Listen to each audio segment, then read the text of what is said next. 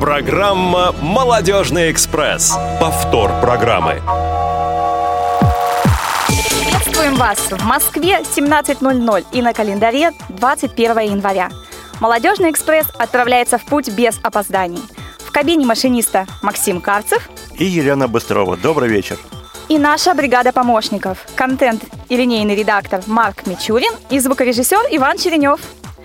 И как раз он и даст старт нашей первой рубрике. Что нового? Ну а из новостей у нас только одно. Вся страна, и мы в частности, не исключение, отметили Новый год, Рождество, Старый Новый год и Крещение. Лен, ты как это все отметила?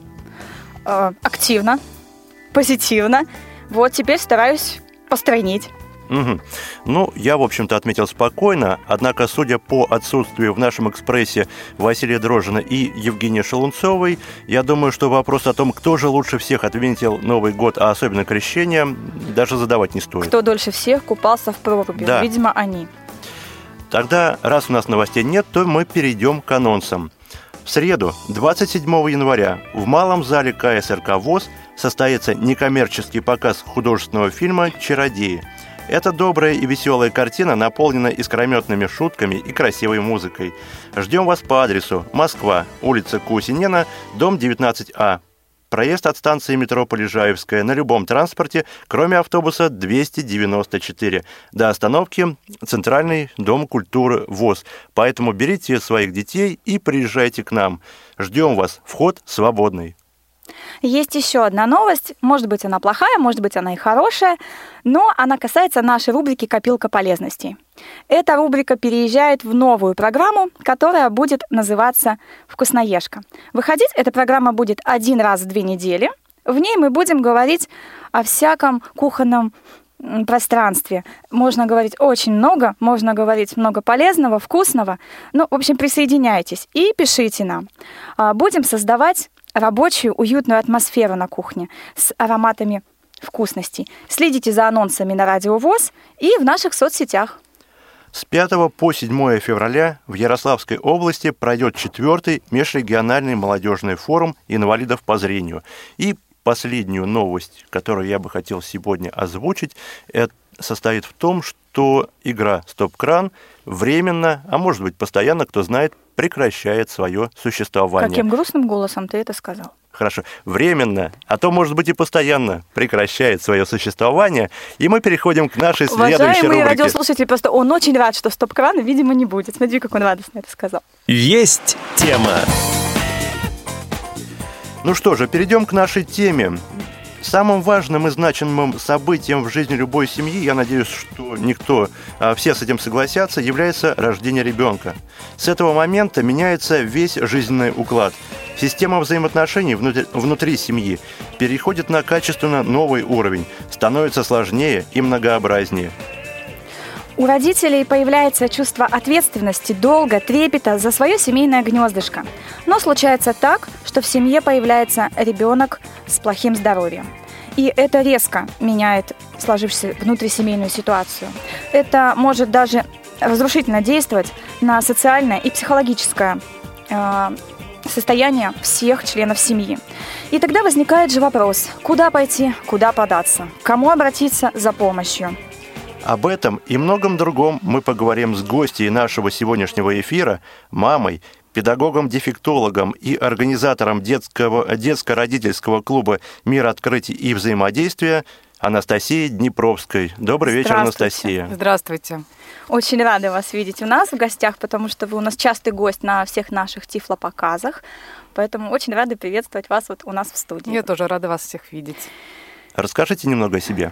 Да, нам очень интересно. Вы такой человек, насколько мы наслышаны, и я вас вижу в соцсетях. Вы очень активный человек. Я думаю, что вы занимаетесь чем-то интересным. Да, самое интересное – это воспитание своего собственного ребенка. Поэтому, во-первых, я мама, мама ребенка, который не видит с рождения. Вот, и активно занимаюсь его воспитанием. Сейчас нам уже Илье тринадцать лет, он ходит в школу, и поэтому вся моя жизнь как раз после рождения ребенка, когда я узнала, что он не видит, связана с ним. А почему вот вы выбрали профессию педагога? Это, видимо, с этим все и связано, да? То есть я воспитываю ребенка как мама, а еще и как педагог. Да, потому что изначально у меня профессия была И совершенно не связана ни с детьми, ни тем более с детьми с нарушением зрения. Потому что, во-первых, в своей профессии я переводчик и заканчивала ИнЯз в свое время. И всю свою жизнь я хотела связать с немецким языком. Но после того, как родился ребенок, все ценностные ориентиры поменялись, и на первое место вышло воспитание именно особого ребенка.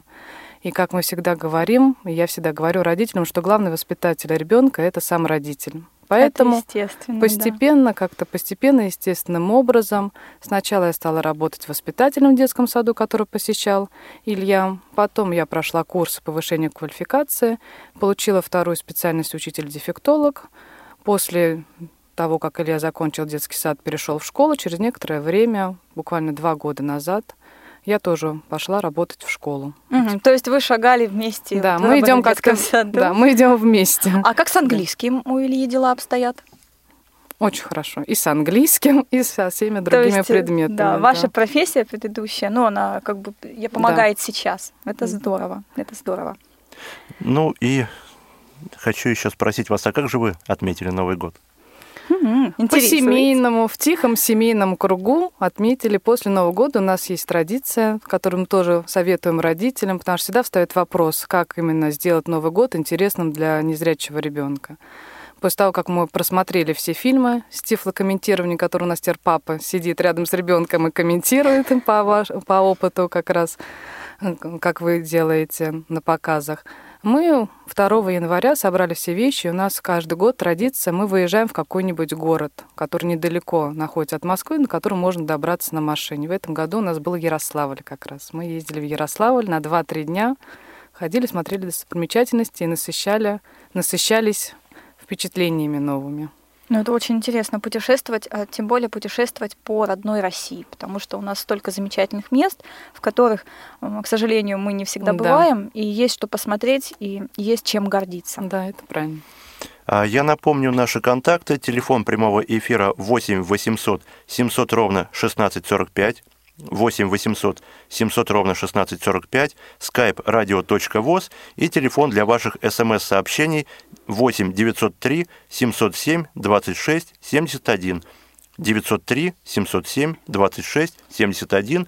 Звоните и задавайте вопросы гости нашего эфира. Мы будем ждать ваших звонков. А я хочу, знаете, что отметить? Сегодня э, такой праздник, Международный день объятий. Все-таки вот прикосновения для нас имеют очень большую роль. И хочу такой стишок зачитать. «В лютый зной и холодную стужу каждый день, каждый час, каждый миг обнимайте друзей и подружек, обнимайте любимых своих». В городе счастливых людей не нужно ни часов, ни машины. Там просто никогда не спешили, успевая везде.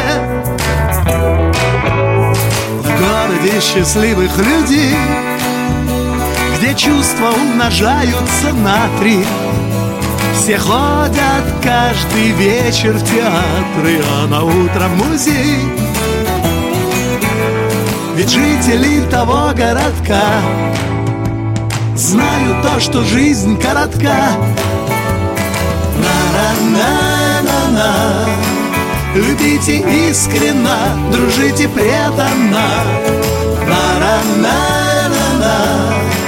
Прощайте быстро, но целуйтесь медленно. В городе счастливых людей все девушки красивые внешне, в нем столько доброты и, конечно, гениальных идей. В городе счастливых людей светлее песни новых кумиров, добрее продавщица пломбиров, но пломбиры вкусней. Ведь жители того городка знают то, что жизнь коротка. На-на-на-на-на. Любите искренно, дружите преданно. На-на-на-на-на. Прощайте быстро, но целуйтесь медленно.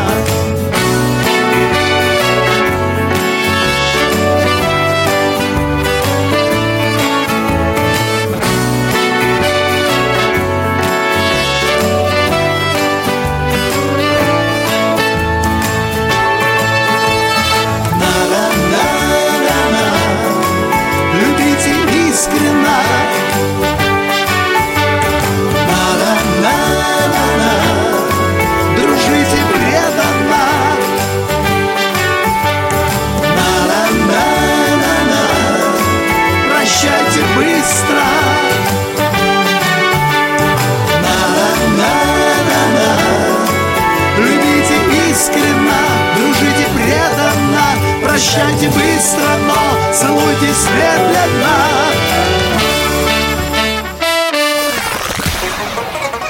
Молодежный эфир. И вновь мы возвращаемся в эфир, и я напоминаю, телефоны наши восемь восемьсот семьсот ровно шестнадцать сорок пять и skype радио точка воз. Звоните и задавайте вопросы гости нашей, нашего сегодняшнего эфира Анастасии Днепровской. А говорим мы сегодня о взаимоотношениях детей и родителей и о детско-родительском клубе «Мир открытий и взаимодействия». Итак, Анастасия, что же послужило причиной организации клуба?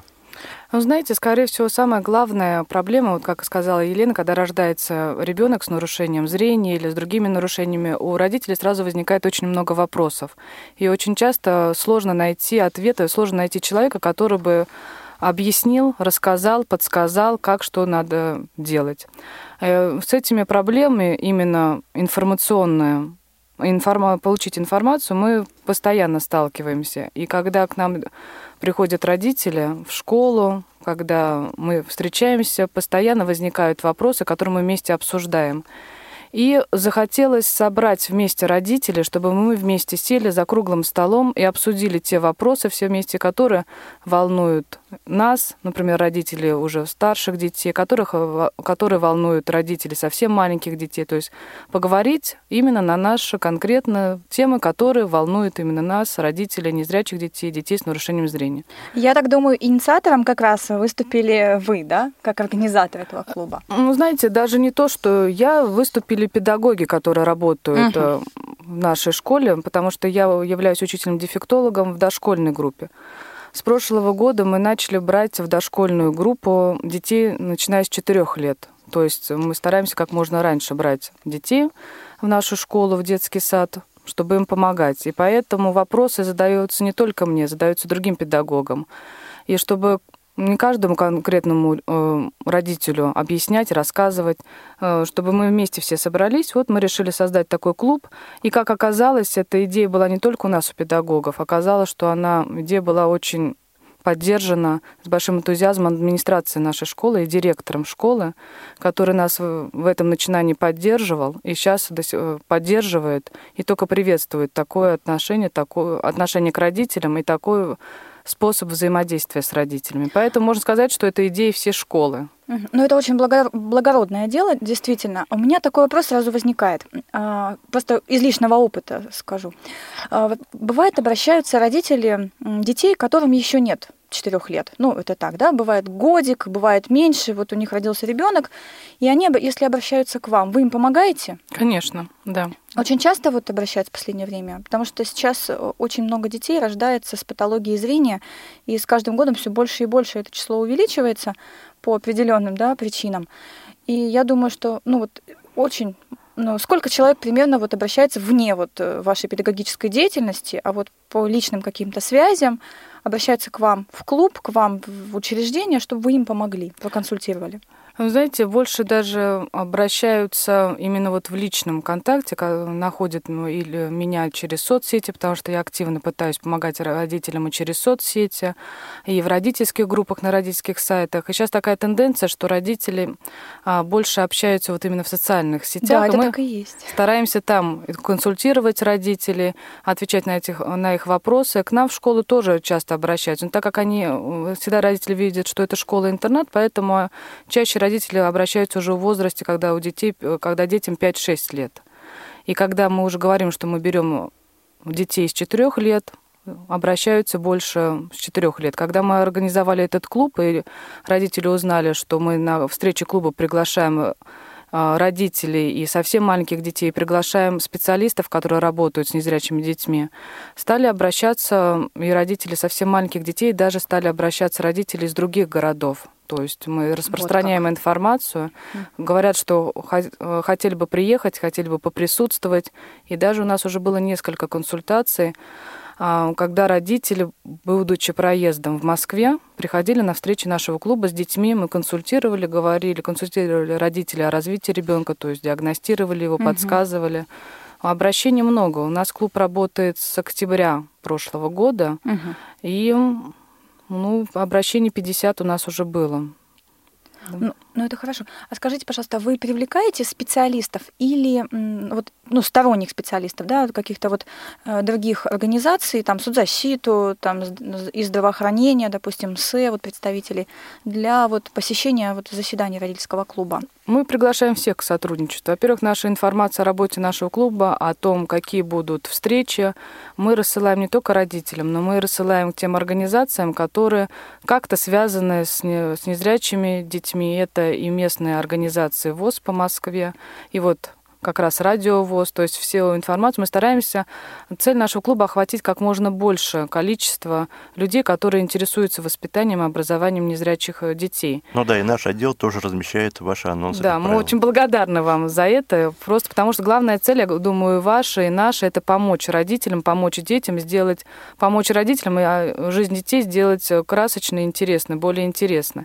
И мы также не просто приглашаем посетить наши мероприятия, послушать, а мы приглашаем Приглашаем всегда, если кому-то есть что рассказать родителям незрячих детей, любым специалистам, мы приглашаем, чтобы каждый человек мог, имел возможность рассказать, как он может помочь родителям или незрячим детям. А где вот чаще всего происходит собрание? Я, насколько знаю, вы как-то начинали в библиотеке. Нет, да? Библиотеки были не мы, библиотеки были другие а, родители. А, были не вы. Да, угу. Библиотеки Прошу были прощения. Несколько лет назад тоже, когда Илья у меня только родился, и как раз существовал центр ранней интервенции, он, угу. кажется, так и называется, в библиотеке для слепых.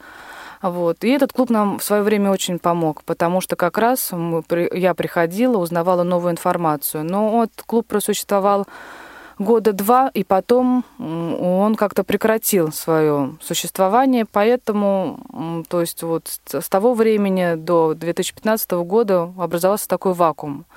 То есть каждый родитель сам пытался узнать информацию. А мы сейчас собираемся в нашей школе, мы собираемся, выбрали сам, подумали, выбрали то время, которое удобно для родителей, как мы думаем, это субботы. Не каждую субботу у нас есть план, по которому мы план наших встреч, угу. по субботам в нашей школе. Это очень удобно, потому что родители отдыхают в выходной день, и да, возможности они приходят, больше. Да, они приходят с семьями, то есть я имею в виду мама и папа. А есть... дети приходят? Дети, знаете, нет, потому что пока у нас мы планируем делать мероприятия, где будут задействованы родители и дети, вот, но сейчас у нас пока такое консультативно-информационное, и детям будет не очень интересно, и нет возможности, где их разместить, потому что все-таки это школа, образовательное учреждение, поэтому пока мероприятий нет, но мы планируем, что будет совместное. А вот как... Скажем так, как часто вы собираетесь? Раз в месяц, два раза в месяц? Мы планировали собираться два раза в месяц по субботам, то есть через субботу, вот, чтобы рассказать родителям и о своих интересующих нас темах. Так у нас примерно и получается. То есть в прошлом году у нас было примерно встреч пять. В этом году мы тоже составили план у наших встреч. А, тоже получается примерно два раза в месяц встречи. Плюс я еще хотела бы сказать, что мы привлекаем не только, то есть ведущие от детско-родительского клуба, также педагоги нашей школы, которые выступают к нам с предложениями рассказать, осветить ту или иную тему. То есть, соответственно, педагоги предлагают какие-то темы, и да. родители предлагают, да? И я родители. Так понимаю, темы. Знаете, как-то вот родители, вот я даже не знаю, с чем это связано, потому что в каждом письме я призываю рассказать, ну, осветить те вопросы, которые родители хотели бы, чтобы мы им рассказали, но вот пока предложений от родителей не было. Они, знаете, они приходят, и вопросы у нас, например, если встреча запланирована примерно на час, то мы сидим час, два, три, потому что вопросы начинаются потом. То есть родители, вот все, что у них накопилось, они начинают спрашивать и расспрашивать. Угу. То есть основной инициатор выбора темы – это вы? Да, мы угу. ориентируемся на те темы, которые нам были бы, нам есть что рассказать, на те вопросы, которые нам родители задают, когда мы просто в свободном общении. Есть, знаете, такие темы, которые вот испокон веков они существуют, сколько ни рассказывай, всегда у родителей будут вопросы, и осветить ее всегда появляется что-то новое. Вот, поэтому еще было бы очень здорово, если бы у детей были вопросы, и у детей возникали какие-то вопросы к родителям, чтобы обсуждали детские темы, те темы, которые интересны детям. Ну, например, компьютерные игры, да, то есть им же тоже это интересно, где их взять. Ну, а, или общие темы, которые интересны. Или какие-то общие темы, родителям, может быть, детям. Подростковые, может быть, дошкольные какие-то вот вещи. Ну, знаете, Елена, вот если просто посмотреть даже под тем родителям, возраст детей, ну, родители, которые обращаются, возраст детей, как раз, вот как вы сказали, когда рождается ребенок, самое, ну, большинство вопросов возникает. А вот к нам на встречу приходят именно родители маленьких детей. Прошлая uh-huh. тема у нас была бытовая реабилитация незрячего ребенка. Пришло много родителей уже детей постарше, которым лет десять, двенадцать, тринадцать. Я задалась вопросом, почему так происходит. И стоит ли нам освещать более, ну, темы, которые касаются более старших детей. И, знаете, подумала, что, наверное, вот именно когда рождается ребенок, ты не знаешь, куда, кто может помочь, mm-hmm. возникает большинство вопросов. Потом, когда уже устраиваешься в детский сад, ты уже там встречаешь специалистов, которые тебе отвечают на вопросы. А в школе у тебя есть возможность, и у детей есть возможность обратиться с вопросами к своим сверстникам. У них уже круг общения больше становится. Они могут те же вопросы о компьютерных играх, как, во что играть. Они обращаются к своим сверстникам, родители между собой, именно в школе, пока ждут детей, пока забирают, общаются. У нас в школе проводится очень много консультаций для родителей школы в учебное время разными педагогами. И по информатике, и по социально-бытовой ориентировке, и по ориентировке. То есть как раз родители более старших детей, они более охвачены.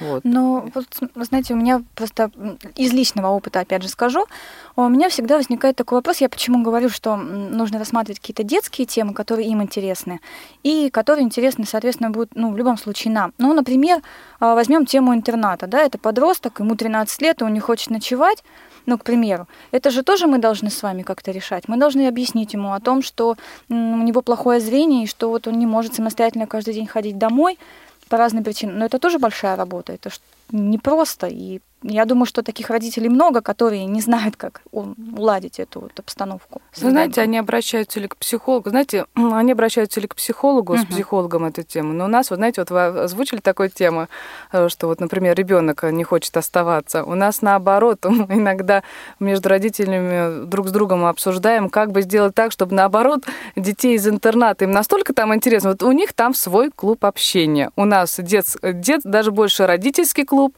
а у них, то есть, они Они настолько, им нравится в интернате жить, общаться. И если какие-то вопросы существуют, они обсуждают это или между собой, или с воспитателем. А знаете, у меня такая вот сейчас идея появилась.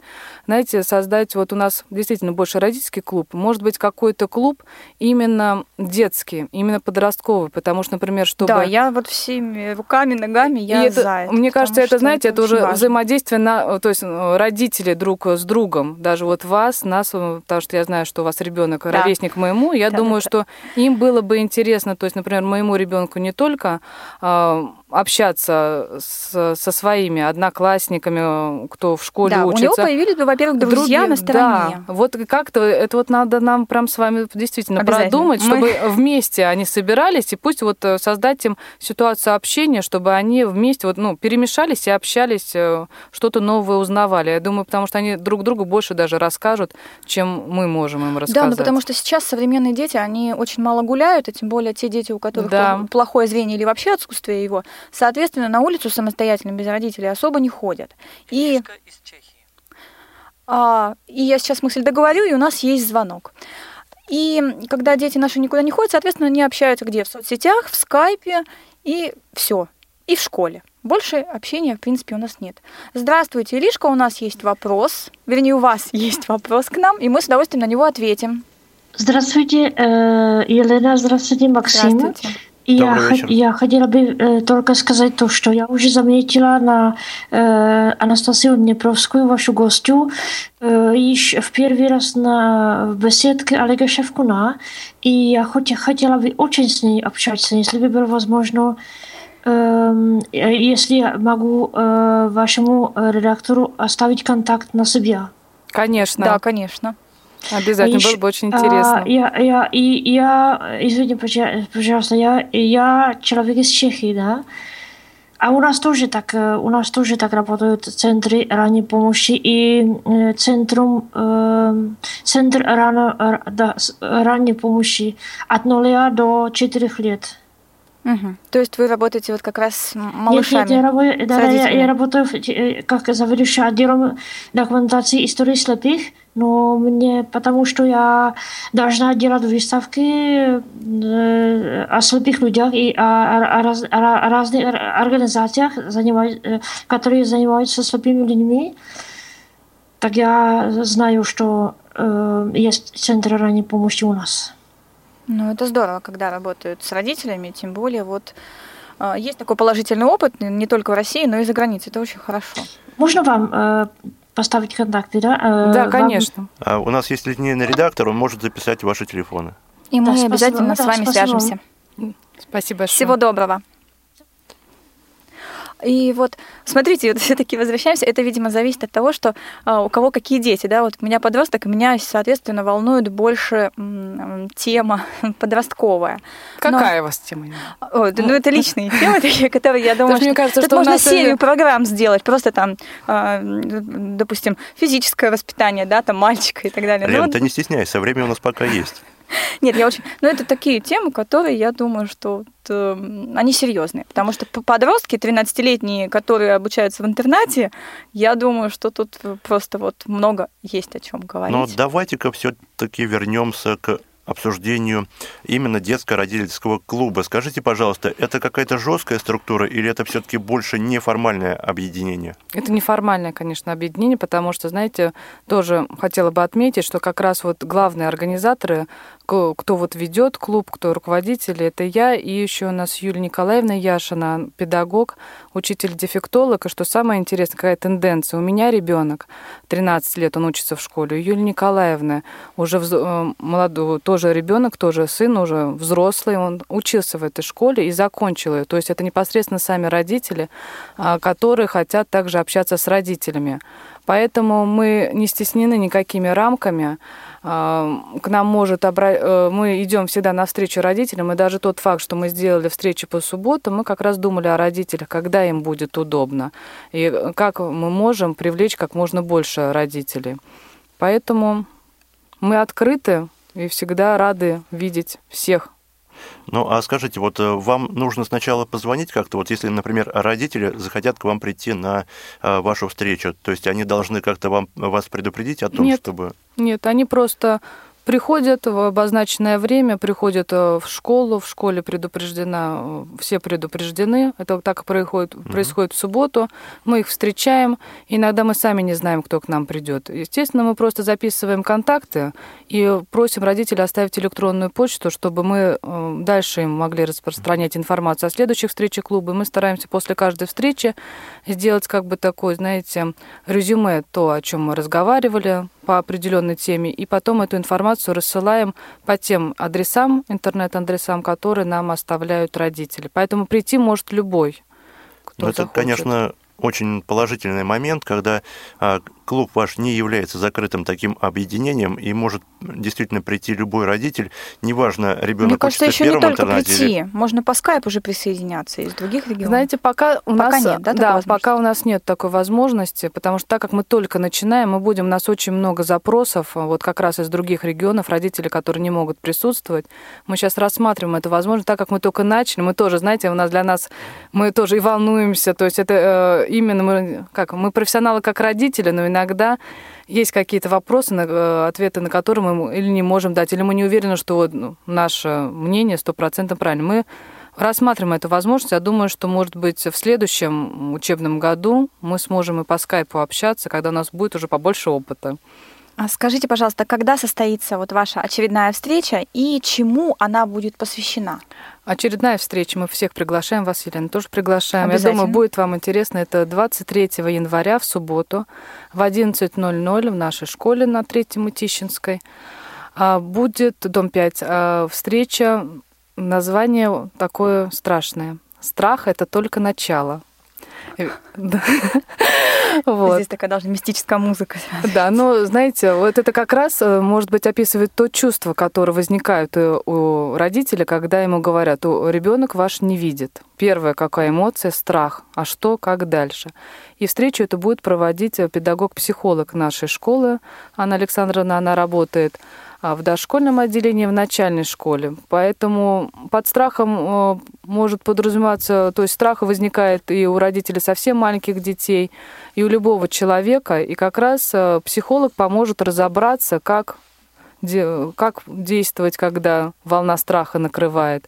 Потому что страх же иногда сковывает, не дает дальше продвигаться.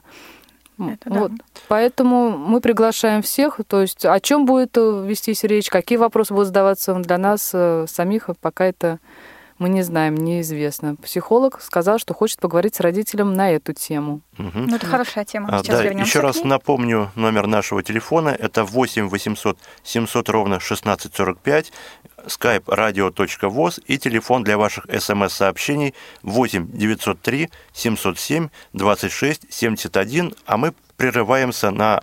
для того, чтобы послушать анонс и музыкальную паузу.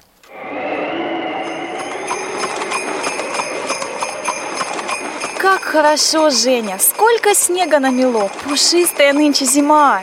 Пора бы уже, январь все-таки. А как весело мчится наша тройка! Лена, посмотри, а куда это Максим идет? Стойте! Подождите меня! Как ты здесь оказался? Куда путь держишь? В Москву. Зачем? Ведь такой мороз на улице. Да, на двадцать седьмого января в Малом зале КСРК ВОЗ состоится первый в две тысячи шестнадцатом году некоммерческий показ фильма с тифлокомментарием «Чародеи».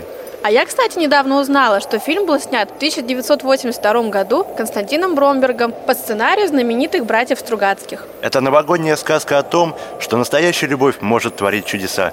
В Институте НУИНУ кипит бурная работа по изготовлению волшебной палочки. Готовится к ее презентации. Но тут не все так просто. Каждый преследует свои цели. А вот хочу узнать, что же произойдет и чем все это закончится. Тогда милости просим в сани. Поедем вместе? Куда едем-то? Кинотеатр КСРК ВОЗ, который находится по адресу Москва, улица Кусинена, дом девятнадцать А. А если заблудимся, то сможем узнать дорогу, позвонив по телефону восемь четыреста девяносто девять девятьсот сорок три тридцать четыре пятьдесят семь, восемь четыреста девяносто девять девятьсот сорок три тридцать четыре пятьдесят семь. Поехали!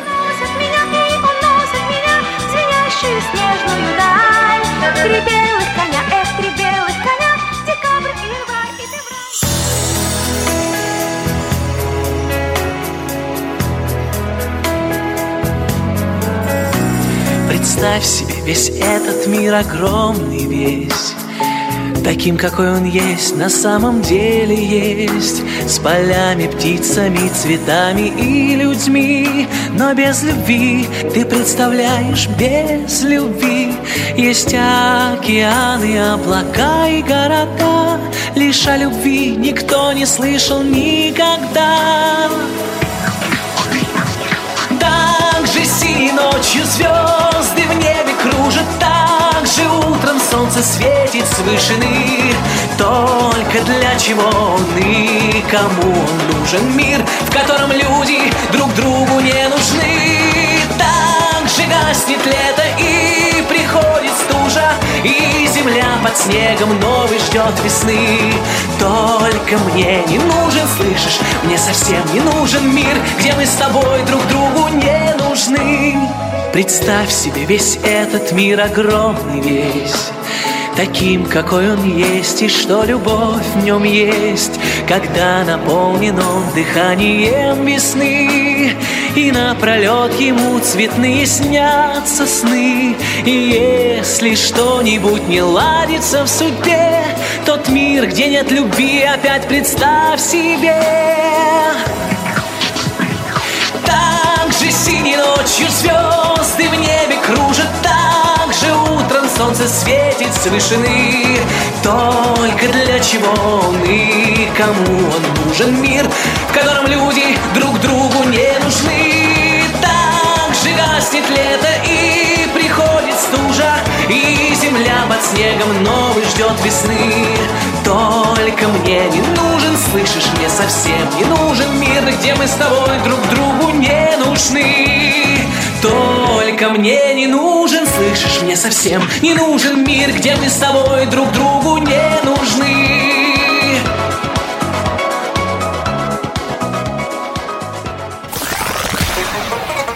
Молодежный эфир. Вы слушаете повтор программы. И мы возвращаемся к нашей теме, теме детей и родителей, потому что тема интересная, насыщенная такая. И вот сейчас давайте остановимся на таком очень важном моменте. И опять же, я из личного опыта, вот как мама, как педагог сама. Правда? Ничего, ничего, продолжай. Вот, когда я жила еще в Красноярске, у нас существовал, ну он и сейчас существует, такой сайт, назывался он «Красмама», то есть «Красноярская мама».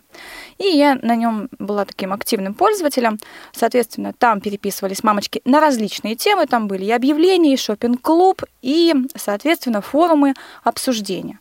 И вот там очень часто мне приходилось сталкиваться и встречаться, общаться с мамами, которые вот как раз становились молодыми, да, родителями, у которых появился в семье ребенок с плохим здоровьем. Это, ну, зрение, соответственно, и любые другие вот отклонения здоровья. И мне приходилось их консультировать. И вот всегда самый первый вопрос действительно был, как мы говорили в начале программы, куда бежать, кому обратиться, где найти специалиста. И приходилось, то есть, консультировать людей, вот именно писать им на различные темы. Это начиная от врачей, кому попасть, кому не ходить, какими путями, да, вот, идти. И, соответственно, бытовые вопросы, направлять их к тифлопедагогу, потому что покупать ребенку игрушки, который, у которого отсутствует зрение или совсем ослабленное, ну, это тоже требует какой-то сноровки для родителей, тем более тех, которые вообще никогда об этом не слышали. Вот, и мы с этим сталкивались. А, вот скажите, пожалуйста, вот не возникает ли у вас такая идея? Я думаю, что вы тут тоже говорили о том, что, Анастасия, что вы общаетесь в соцсетях. Не возникает ли идея в Москве? А, существует тоже очень много таких сайтов для мамочек. Вот как раз попробовать там и привлекать родителей. На определенный сайт.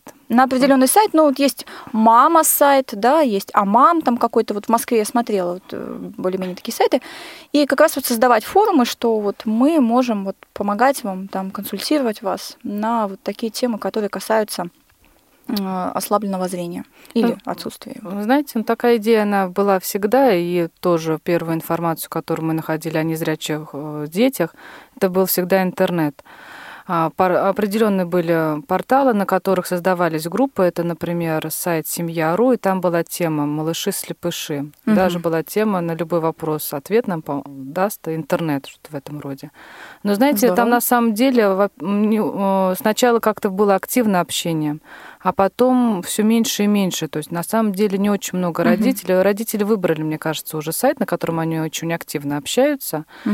Это социальная сеть «Одноклассники». Может, это реклама, не реклама? Но... Нет, это хорошая реклама, я думаю, она полезна. Да, и общаются родители, то есть самое большое количество родителей незрячих детей, которые общаются друг с другом, это на «Одноклассниках». Тема «Малыши, малыши слепыши» или «Слепышата».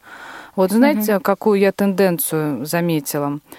Я тоже регулярно захожу, если вижу какой-то вопрос, на который я могу дать ответ, я консультирую, и ко мне тоже обращаются через этот сайт. Но я, не очень хорошая сейчас тенденция идет. Больше родителей, наверное, процентов семьдесят вопросов и тем, которые обсуждают родители, это медицинская реабилитация ребенка, это операция. То есть очень угу. много родителей до последнего стараются восстановить зрение или даже не восстановить, а просто дать ребенку зрение. И вопросы обучения и воспитания, они уходят на второй план. Ну, мне кажется, это как у, у любого родителя. Мне кажется, и я сама такая была, честно, потому что в первую очередь я думала о том, что можно сделать сначала, да, то есть все возможности выбирала. Я... Ну, мне кажется, что вот эти вопросы как раз, что можно делать с медицинской точки зрения, потому что медицина, здоровье, это настолько, вот здоровье ребенка настолько хрупкий инструмент надо не на родительских сайтах его обсуждать, а лучше идти именно к, специ... к специалисту, который подскажет. Специалистов, которые занимаются детьми с нарушением зрения, по всей России не очень много.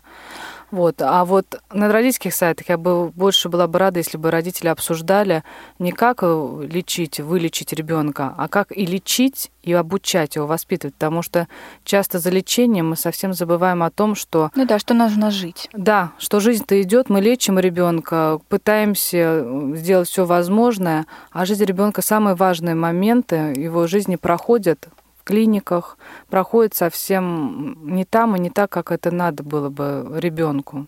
И опасность существует, что у родителей именно идея о том, что слепому ребенку дать зрение, станет выше, станет главным приоритетом. Не обучение, не воспитание. Вот это самое опасное. Ну, тут тоже вопрос, конечно, спорный, да, потому что есть такие диагнозы, которые, если вовремя их не прооперировать или не обратить на них внимания, они потом, соответственно, дадут очень большие последствия. Вот, поэтому тут как-то ну, так вот, мне кажется, очень спорно, потому что возникают э, такие ситуации, обращаются и ко мне обращаются люди, которые, если бы сейчас вовремя не сделали операцию, а занимались просто воспитанием ребенка, они бы упустили этот момент и не получили там шанс десять процентов зрения. Да, поэтому... но и про социальную ре- реабилитацию все-таки тоже забывать не стоит. Ну, социальная реабилитация, это, мне кажется, в первую очередь. Наш, наши дети, они такие же, как все. И вот мы сейчас как раз об этом с вами и поговорим. Потому что вот наши дети, они имеют свои особенности, они плохо видят. Но мы всегда говорим о том, что вы такие же, как все, вы можете делать то же самое, как все, но вот у вас есть такие вот некие особенности, которые вам мешают. Мешают, например, ограничивают вас самостоятельно передвигаться по городу, да, то есть, о чем мы говорили, ходить гулять, ходить в магазины или вот. Как вы относитесь, Анастасия, к гиперопеке родительской? Вот. Не пускать никуда, ограничивать его. Ну вот он не видит, и вот, вот как? Ну, гиперопека, я думаю, что это выход для родителей такой. Легче ребенка сказать, что ты не видишь, ты плохо видишь, поэтому тебе недоступно это и это, и сиди дома. Сложнее объяснить ребенку, почему так произошло, и дать ему ту же трость, научить, например, как можно... Да, ты не можешь доехать, например, сам до школы, но ты, ты можешь, например, с тростью пойти погулять вокруг дома. Это, ну, от родителей это требует уже больше усилий, потому что ребенка надо научить. Поэтому... Вот эта гиперопека, я думаю даже, что это уже не опека, а именно родитель делает то, что удобно ему. Ну, это естественно, родители всегда же в первую очередь думают о себе, чтобы им было удобно. Да, но всегда надо думать о том, что мы с нашими детьми сейчас сколько-то лет будем, а потом они вырастут большими, и им придется в этой жизни жить все-таки, надеясь на себя и надеясь на окружающих людей. Если ребенок всегда сидит дома или сидит под крылышком у мамы, и мама его оберегает, не ходи туда, не общайся с теми и с теми, они тебя не примут, потому что ты не видишь, они будут над тобой смеяться, не ходи туда, упадешь, не сможешь, то и потом будет такая ситуация, что ребенок не сможет общаться, он будет, как мы говорим, не социализирован. Да, вот. То есть ребенка нужно приучать все-таки к самостоятельности, да. Разрешать ему общаться со зрячими сверстниками. И ну, даже и не только... иногда мотивировать его, даже да, да, толкать да. к общению. Не, ну, я, к я, знаете, как бы, не может быть, в эфире это будет грубо сказано, но давать пинка на, и да. немножечко толкать его на общение, а на общение очное, как я говорю, потому что они очень часто в скайпе общаются. Сейчас это выход из, из ситуации. А вот как мы помо- можем помочь ребенку, вот как родители с вами, да, как мы можем помочь ребенку выйти на улицу и, и общаться со сверстниками? Ну вот мы первый способ уже говорили, это вот сейчас организовать встречу наших да. детей. Я думаю, что будут еще дети, которые к нам присоединятся. А вот как действительно, вот существует проблема такая, ребенок сидит дома, а во дворе дети гуляют. И вот как? Как его отправить на улицу? Ну, знаете, это, наверное, каждая семья решает сама, и значит, да. этот вопрос встает, наверное, когда еще ребенок совсем-совсем маленький, когда знаете, есть две группы родителей. Одна группа родителей говорит, что мой ребенок такой же, как и все, мы общаемся, мы выходим в песочнице, играем, да, мой ребенок играет.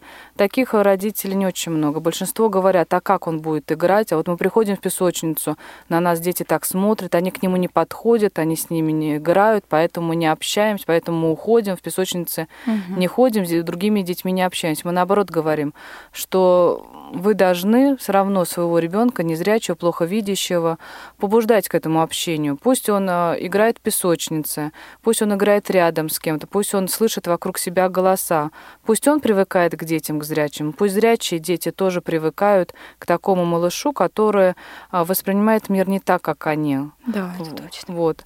А и потом, а дальше это общение уже приходится создавать иногда искусственные ситуации, чтобы они общались, потому что действительно у них круг общения не такой большой. Потом они переходят, они очень хорошо общаются в стенах школы, а как только выйдешь за пределы школы, уже меньше общения. Стараться с э, семьями общаться, то есть, например, э, всегда ребенка брать с собой на какие-то совместные семейные праздники. Ни в коем случае, если, например, вас приглашают, там, сестра двоюродная э, к себе на день рождения, не, не думать, что вот мой ребенок не видит, или он себя как не так ведет, он отличается от других, я его не возьму, потому что я стесняюсь.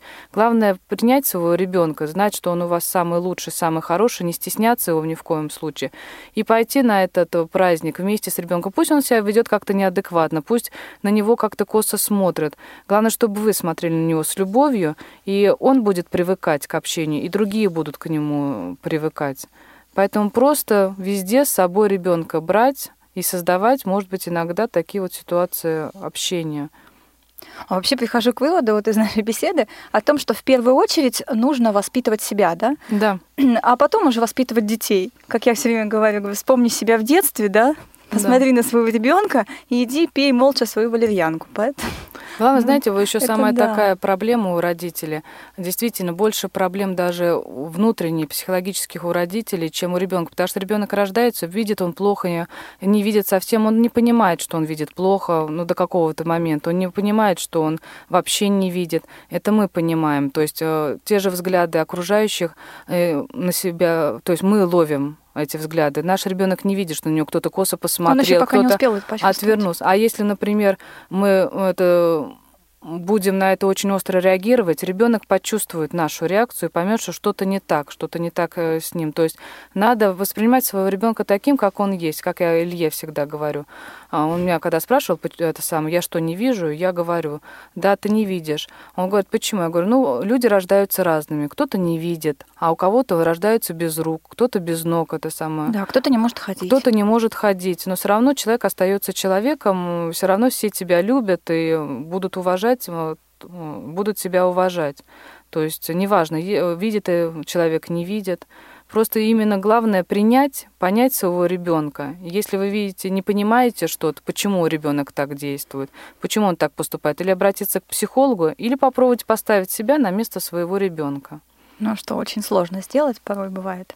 Ну, кстати говоря, по поводу обращения к психологам, это все-таки действенное средство или лучше своими силами справляться с проблемой? Знаете, когда дети совсем маленькие, вот незрячий маленький ребенок, я бы родителям посоветовала, если есть вопросы, именно обращаться к, то, к тем психологам, которые уже имеют опыт работы с незрячими детьми.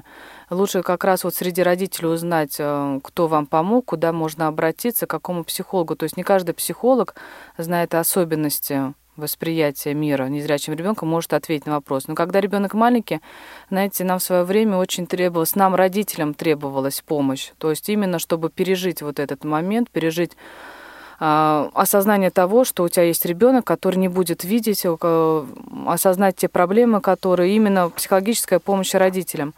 Когда ребенок становится постарше, знаете, чем старше становится ребенок, вот даже смотря сейчас на одноклассников Ильи, вопросы, которые у нас возникают, я думаю, Елена со мной согласится, они те же вопросы, что возникают у мам совершенно обычных детей. То есть именно взаимоотношения детей друг с другом, да. взаимоотношения с миром. И тут, мне кажется, уже поможет любой психолог. Но вопрос встает, готовы ли психологи оказывать нам помощь. Потому что, когда я в свое время пыталась обратиться к психологам со стороны, то есть, ну вот у меня проблема, они говорили, да, да, мы приходите, мы вместе проведем тренинг, вас, ваш ребенок. Но как только я говорила, что у меня ребенок слепой не видит, как-то все, психолога это перестало, переставало э, волновать. Поэтому к психологам стоит обращаться, но те, которые имеют опыт работы. Да, сейчас есть психологи. Мы, кстати, не, не так давно делали программу с такой общественной организацией «Помогай себе, ты помогаешь другим». Это как раз психологи, которые сами с инвалидностью. Угу. И поэтому э, они, я думаю, что могут нам помогать. Да. Ну, а я еще раз напомню наши контакты. Телефон прямого эфира восемь восемьсот семьсот ровно шестнадцать сорок пять, skype radio.voz и телефон для ваших смс-сообщений восемь девятьсот три семьсот семь двадцать шесть семьдесят один, а мы уходим на музыкальную паузу.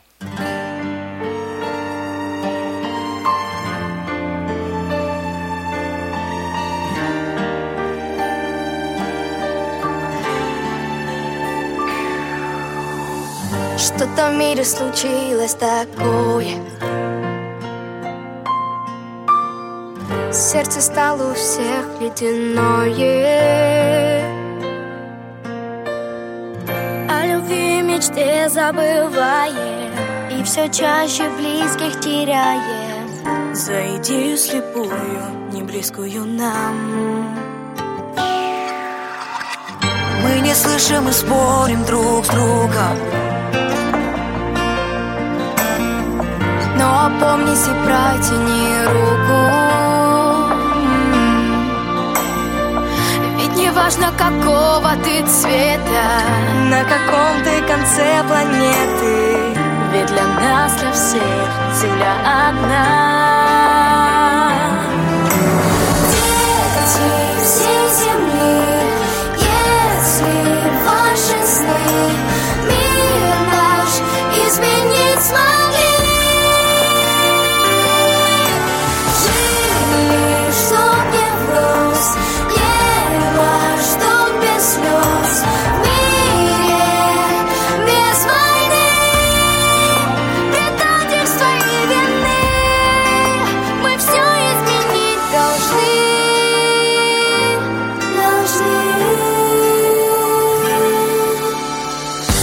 будем мы в светлое верить,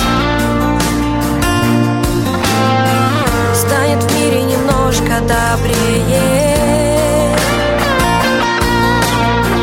Мы не будем жалеть за слезами, буду дома папы и мамы, и все дети счастливее станут чуть-чуть.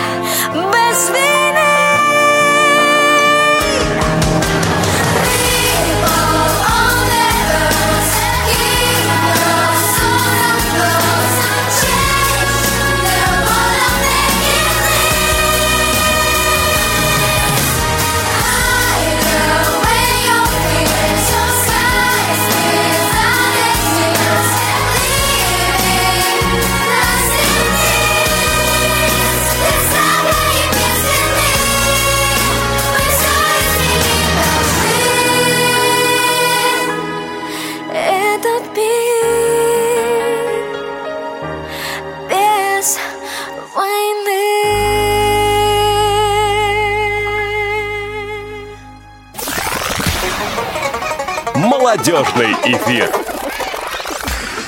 И мы вновь возвращаемся в эфир и продолжаем говорить с Анастасией Днепровской о детско-родительском клубе «Мир открытий и взаимодействия». Лена, у нас есть эс эм эс-сообщения? Да, у нас есть несколько сообщений, причем интересных. На некоторые уже мы ответили, мы говорили уже о гиперопеке, об этом все мы говорили. Есть интересное сообщение, которое...